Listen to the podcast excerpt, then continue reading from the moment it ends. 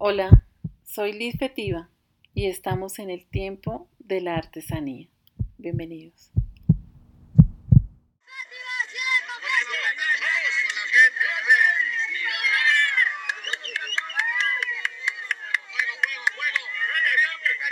Les damos la bienvenida al episodio sobre los oficios del Carnaval de Negros y Blancos, Patrimonio UNESCO de la Humanidad desde 2009 una fiesta donde confluye la diversidad cultural expresada en las carrozas elaboradas por artesanos y sus familias, artistas, músicos y las personas asistentes que hacen que cada vez este evento sea único.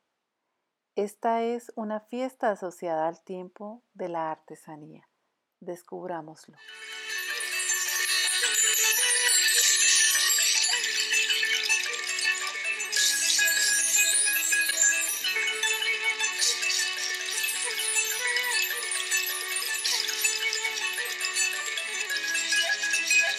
Origen del carnaval. ¿Qué estaba pasando en 1500 en el sur de Colombia? La zona conocida como la ciudad de Pasto en Nariño. El imperio inca, conocido también como el Tahuantinsuyo con W o Tahuantinsuyo con H, se había extendido desde el centro de Chile hasta el sur de Colombia. Una gran confluencia de culturas indígenas enriquecieron este imperio y es así como hasta nuestros días, me atrevo a decir, que aún podemos ver su riqueza, por ejemplo, en las técnicas textiles y alfarería. Y es por estas épocas donde se encuentra el inicio de esta fiesta. Los datos encontrados para esta investigación fijan el año de 1546. En ese momento los españoles ya habían comenzado la invasión a América. Mientras tanto, los indígenas pastos y quillacingas, conquistados recientemente eh, por el Tahuantinsuyo, realizaban sus rituales, unas veces dedicadas a la luna y otras veces dedicadas al sol, para el bienestar de sus cultivos y ciclos de prosperidad. Es allí donde se encuentra el comienzo del carnaval de negros y blancos, que a través de los años ha sido enriquecido por la participación de personas provenientes del Pacífico, la Amazonía y de las culturas andinas principalmente.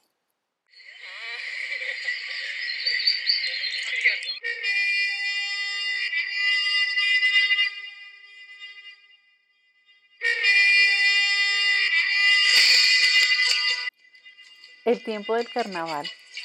El precarnaval comienza en el Día de Inocentes, una actividad que tradicionalmente se celebraba como juego con agua y actualmente se realiza con el arco iris en el asfalto, un ejercicio creativo con tizas donde las personas recrean diversos motivos en las calles. También está la quema de los años viejos, que son muñecos creados para representar el año que está por terminar, y el desfile de las colonias. Esto sucede a finales de diciembre.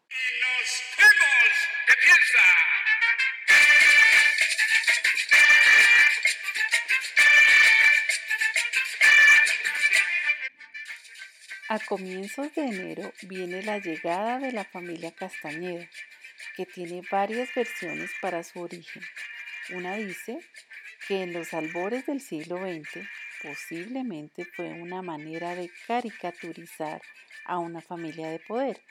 Y hay otra versión que dice que la familia llegó en peregrinación al santuario de las Lajas, justo en tiempos de carnaval y fueron recibidos con gran algarabía en medio de la fiesta. Esta actividad es el carnavalito, donde además los niños participan haciendo su propio desfile de carrozas, elaboradas por ellos mismos, una forma divertida de ir desarrollando capacidades para la creación de las carrozas, uno de los atractivos más importantes del carnaval. Otra actividad donde se destaca el colorido de comparsas y carrozas es el desfile del canto a la tierra, un homenaje tradicional lleno de gratitud a la Pachamama, que termina en el Estadio Departamental Libertad con un gran concierto de música andina.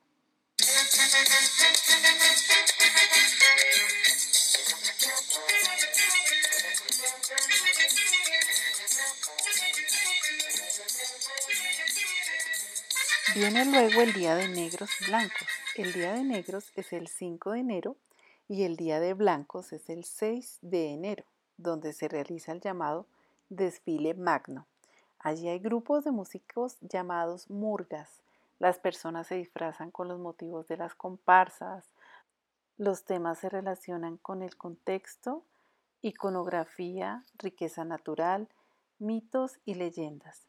Hay mini carrozas de 6 por 12 metros montadas en bicicletas o de tracción manual y las grandes carrozas que constan de composiciones escultóricas debido a su gran dimensión de hasta 8 metros de altura por 12 metros de largo. Son transportadas en remolques o camiones donde se instalan bastidores que ayudan al montaje de las grandes figuras centrales y las figuras acompañantes de diversos tamaños con movimientos mecánicos o cinéticos. Y hay personas también disfrazadas de acuerdo al motivo de la carroza, que viajan en la carroza o van de pie bailando.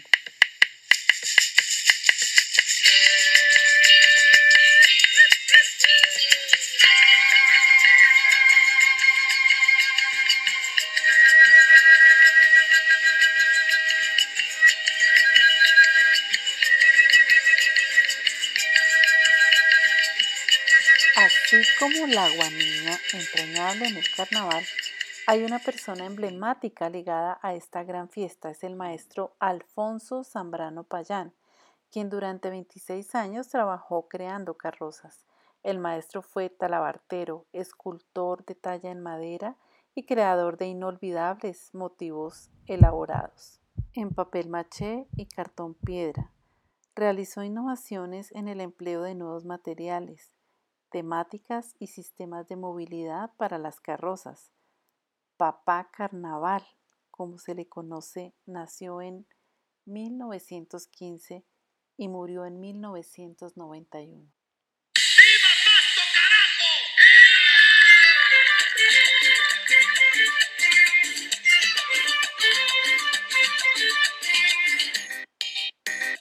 Hablemos un poco de las técnicas tradicionales para la elaboración de las figuras y montajes de las carrozas. El papel maché es una técnica que consiste en la utilización de papel troceado que se macera y se cocina para luego ser mezclado con algún tipo de cola o pegamento y yeso o tiza, incluso con harina y se obtiene una masa con la que el creador realiza sus obras. Esta es una de las técnicas utilizadas en la elaboración de los motivos de las carrozas en sus varias medidas. Otra técnica es la de cartón piedra. Se utiliza un modelado en barro de la figura a modo de molde, recubierto en escayola, que es un producto industrial, un yeso de alta calidad y grano muy fino, al que se le aplican la masa resultante de hojas de cartón troceado con engrudo y así se obtiene un negativo. Una vez se obtiene la figura, se aplican más capas con engrudo rebajado. Se elaboran los acabados mediante la aplicación de tiras de papel periódico, usualmente pequeñas. Para lograr la expresión de los rostros se realiza un cuidadoso trabajo sobre el molde y luego la superficie de cartón se cubre varias veces de cola Posteriormente se elija para lograr una superficie lisa para finalmente pintarla. Para el montaje de las figuras de gran formato se utilizan estructuras que pueden ser en alambre dulce, hierro y madera. Hoy en día, la utilización de la fibra de vidrio y la técnica de termoformado de polímeros ligeros, trabajo con el poliestireno expandido o icopor, como se conoce en Colombia, plumafón en Ecuador, telgopor en Argentina, corcho blanco en España, sumado al uso de programas de computador para planear el corte de icopor, son cada vez más utilizados en la elaboración de las figuras de las carrozas. Otras técnicas que se aplican en la preparación de los motivos del carnaval de negros y blancos es la decoración de las figuras. Está realizada con pinceles, aerosoles, esmaltes y óleos que le dan el colorido y engalanan las figuras y trajes con que se celebra el carnaval. El trabajo en tela es otra técnica. Esta consiste en la elaboración de trajes y atuendos usualmente muy coloridos, adecuados a la temática de la comparsa. Se realizan en máquina pintados y decorados, también bordados a mano. Incluso hay algunos grupos de artesanos y artistas que hacen los zapatos especialmente para la ocasión. La visita a los talleres donde se elaboran las figuras de la carroza son parte de los atractivos turísticos del carnaval. Durante aproximadamente tres o cuatro meses los talleres se adaptan para construir estas enormes figuras. Algunos adecúan espacios al aire libre o bajo techo, diría que en algunos casos del tamaño de un hangar y entornos mm, eh, y adecuaciones ingeniosas en espacios más pequeños. En resumen, el carnaval se teje en casa. En muchas ocasiones es el mismo taller, el patio, la sala, el garaje y las comparsas se conforman de la familia y amigos que por meses trabajaron juntos haciendo un sueño realidad.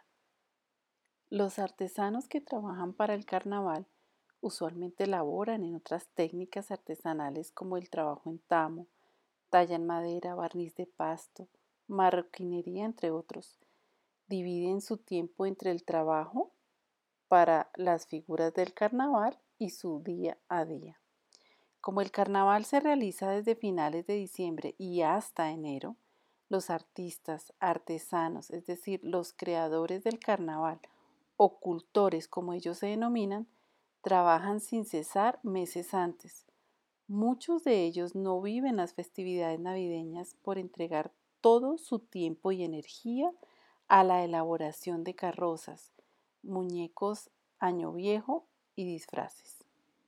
El carnaval de negros y blancos es una inspiración para las personas, parte de la vida. Es una manera de identificarse y expresarse. Escuchemos a Brian Barrera, de 16 años, en una parte de la entrevista para Corpo Carnaval en su página de Facebook. Eh, mi nombre es Brian Barrera, tengo 16 años y llevo 10 años en el carnaval. En la escuela Guardianes del Carnaval fue donde aprendí todo lo que sé ahorita. Sé, sé de dibujo, escultura, sé de literatura, porque ese es un eje fundamental dentro del carnaval, porque no se puede presentar obras vacías, se necesitan obras que tengan un significado y en la escuela también se mira eso, también está la parte de danza y expresión corporal y todo eso no, pues me ha servido para valorar cualquier aspecto dentro de lo que es el carnaval. Y vamos en el día del desfile magno, el 6 de enero y luego viene el Día del Cuy, tradicionalmente el 7 de enero. Un homenaje a la gastronomía pastusa, pues el cuy, que es un animal mamífero rodeor típico de la zona andina de Colombia, Ecuador, Bolivia y Perú, contiene un gran valor alimenticio. El carnaval de negros y blancos es un fenómeno colectivo, un tiempo en el que las personas comparten sus saberes, sus casas, sus bebidas, comidas en pro de una fiesta con siglos de existencia, donde la convivencia a través del juego y la diversión es una manera de expresión pacífica que promueve el respeto por las otras personas y la gratitud por la diferencia.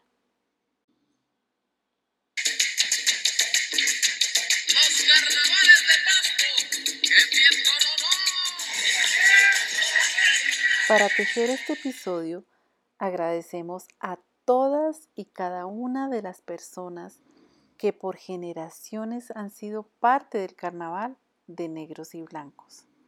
Gracias a las personas de Corpo Carnaval por la entrevista con Brian Barrera. que está en su Facebook, el de Cuerpo Carnaval. Encontrarán el link para ver la entrevista completa en las notas de este podcast en nuestra página www.boui.co.